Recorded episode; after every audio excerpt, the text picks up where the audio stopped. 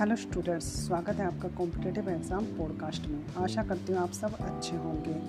हाजिर हूँ मैं और इम्पोर्टेंट क्वेश्चंस के साथ। डेफिनेटली ये पॉडकास्ट भी आपको काफ़ी हेल्पफुल होने वाला है।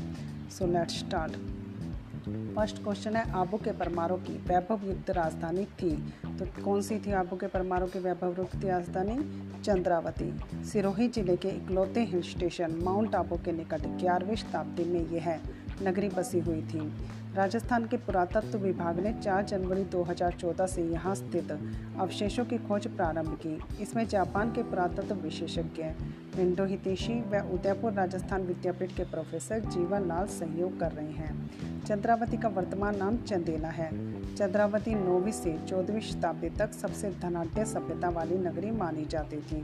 नेक्स्ट क्वेश्चन है, चंद्रावती नगरी की खुदाई से प्राप्त मूर्तियाँ किस संग्रहालय में सुरक्षित रखी गई हैं? तो ये माउंट आबू राष्ट्रीय संग्रहालय के अंदर सुरक्षित रखी गई है, माउंट आबू राष्ट्रीय संग्रहालय।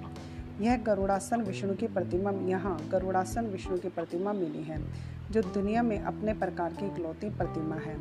प्रसिद्ध इतिहास लेखक कर्नल टोड ने इस नगरी को देखा और उन्होंने इसके बारे में अपनी किताब वेस्टर्न इंडिया में उल्लेख किया है। चंद्रावती के बारे में कहा जाता है कि इसके पत्थरों को बजाने पर उसमें जो आवाज़ें आती हैं, वह आरती की तरह होती हैं।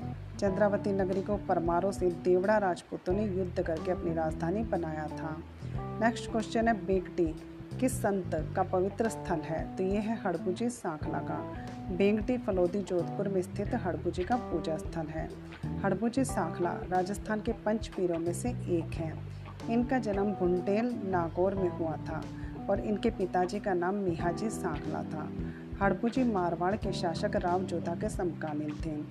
रामदेव जी हड़बूजी के मौसेरे भाई थे, इसीलिए हड़बूजी के गुरुजी भी बालीनाथ जी थे।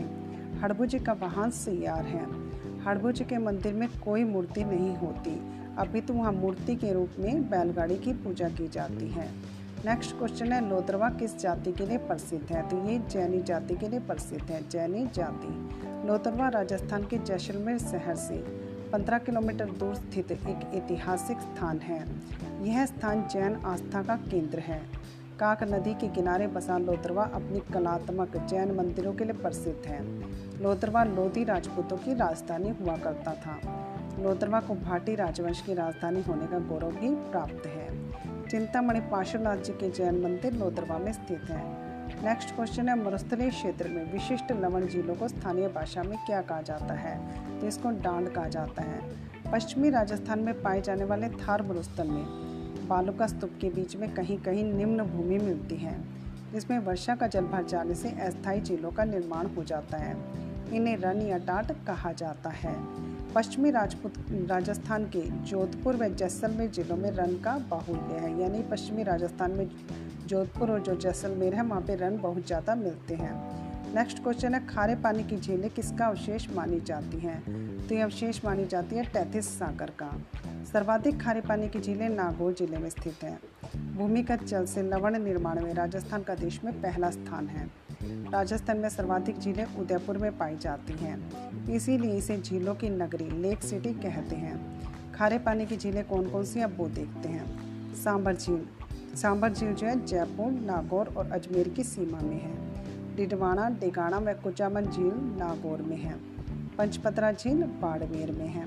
लुणकरणसर झील बीकानेर के अंदर है। काबोद व पोखरण झील जैसलमेर में है। कोछोर व रिवासा झील सिक्कर में है। ताल छापर झील चूरू में है और फलोदी झील जोधपुर के अंदर है। नेक्स्ट क्वेश्चन है, भक्त आंदोलन किससे संबंधित है? तो भक्त आंदोलन गोविंद गिरी, जिनको गोविंद गुरु भी कहते हैं, उनसे संबंधित हैं। राजस्थान की तीन सबसे बड़ी जनजातियाँ मानी जाती हैं तो मीणा भील और गरासिया। भील जनजाति जो है, वो सबसे प्राचीनतम जनजाति मानी जाती है। डूंगरपुर एवं बांसवाड़ा राज्य में गोविंद गिरी के नेतृत्व में भील आंदोलन आरंभ हुआ, जो भक्त आंदोलन के नाम से भी जाना जाता है। 13 जनवरी 1818 में मेवाड़ के महाराणा भीम सिंह ने अंग्रेज़ों के साथ संधि की। इस संधि के परिणाम स्वरूप अंग्रेज़ों का भील राज्य में इंटरफेयर था, जो वो बहुत ज़्यादा बढ़ गया। उन्होंने उनकी परंपरागत खेती समाप्त करवा दी। वन अधिकार थे, वो भी समाप्त कर दिए। बेगार लगा दी गई उनके ऊपर।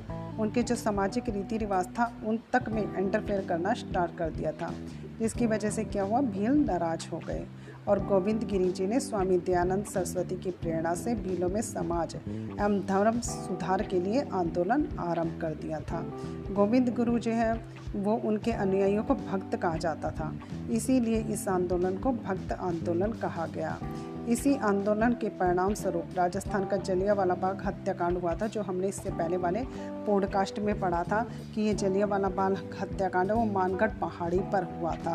और ये मानगढ़ पहाड़ी पर हुआ था तो मैंने आपको बताया था कि भील इकट्ठे हो गए थे बहुत ज़्यादा, जिससे राजा घबरा गए थे और उन्होंने अंग्रेज़ों को खबर की तो फिर अंग्रेज़ों ने क्या किया, उनके ऊपर तोपों से फायरिंग स्टार्ट कर दी थी, जिसकी वजह से लगभग 1500 के करीब क्या है भील मारे गए थे। तो ये भी क्वेश्चन पूछ लिया जाता है कि ऐतिहासिक सलमानगढ़, जहाँ पर ये आंदोलन जहाँ पर ये हत्याकांड हुआ था, कौन सा? राजस्थान का जलियावाला बाग हत्याकांड के नाम से जाना जाता है जो। वो हुआ था तो किस ज़िले में है? तो ये बांसवाड़ा में है। बांसवाड़ा में कहाँ? गुजरात सीमा से लगे पंचायत समिति गाँव है भूकिया। उसे सात किलोमीटर दूर एक और गाँव है आमात्रा, वहाँ पर यह पहाड़ी स्थित है, जिसे मानगढ़ की पहाड़ी कहते हैं और यहाँ पर क्या हुआ था? ये हत्याकांड हुआ था। नेक्स्ट क्वेश्चन है, संप सभा की स्थापना किसने की थी? तो ये स्थापना भी गोविंद गिरी जी ने की थी। गोविंद गिरी जी ने आदिवासियों को संगठित करने के लिए अठारह सौ तिरासी में संप सभा की स्थापना की थी, जो सुरही में की थी उन्होंने स्थापना। जिसका प्रथम अधिवेशन 1903 में बांसवाड़ा के अम्बादरा में ही हुआ था और संप सभा में मेवाड़, बागड़ के राजा, अंग्रेज़ों के आगे इन्होंने क्या रखी थी? तैतीस मांगे रखी थी। उसके बाद हमारा नेक्स्ट क्वेश्चन है, गोविंद गिरी जी का जन्म कब और कहाँ हुआ था? तो इनका जन्म हुआ था अठारह सौ अठावन ईस्वी में डूंगरपुर ज़िले के बांसिया ग्राम के अंदर इनका जन्म हुआ था। गोविंद गिरी जी जो है, वो जाति से बंजारा थे। इनके गुरुजी का नाम राजगिरी महंत था, जो कि कोटा बूंदी अखाड़े के महंत थे। गोविंद गिरी जी के जो सहयोगी थे, वो सूरज जी भगत थे। और गोविंद गिरी जी ने अपना अंतिम समय गुजरात के कमोई स्थान पर बिताया था। मेन यही क्वेश्चन इनमें से निकल कर आते हैं। नेक्स्ट क्वेश्चन है, लकड़ी पर चित्रों वाला चल मंदिर किसको कहते हैं? तो लकड़ी पर जो चित्रों वाला चल मंदिर होता है, वो कावड़ होता है, कावड़। कावड़ आपको पता ही है, जो कहता है, लकड़ी की बनी हुई होती है और उसमें क्या होता है, बहुत सारे भगवानों की फ़ोटोएँ भी लगाई जाती हैं तो इसीलिए उसको लकड़ी का चल मंदिर कहा गया है। कावड़ है जो कावड़ परंपरा से तीन मुख्य समुदाय जुड़े हुए हैं। सुधार, इस एक तो है सुथार समुदाय, जो कि लकड़ी के रंग बिरंगे मजुष्य होते हैं, उनसे अपनी कावड़ तैयार करता है, उनसे कावड़ बनाता है। और दूसरा होता है कावड़िया भाट समुदाय, जो इनका उपयोग पौराणिक कथाएँ बाँचने में करता है। और तीसरा समुदाय यजमान होता है, अर्थात ग्राहक, जो इन कथाओं का श्रवण करता है। स्टूडेंट्स इन क्वेश्चंस के अंदर, ये कहने को तो टेन क्वेश्चंस है, लेकिन इन टेन क्वेश्चंस के अंदर आपके बहुत सारे क्वेश्चंस निकल जाते हैं, क्योंकि मैं आपको डिटेल के साथ ये सारा कुछ समझा रही हूँ।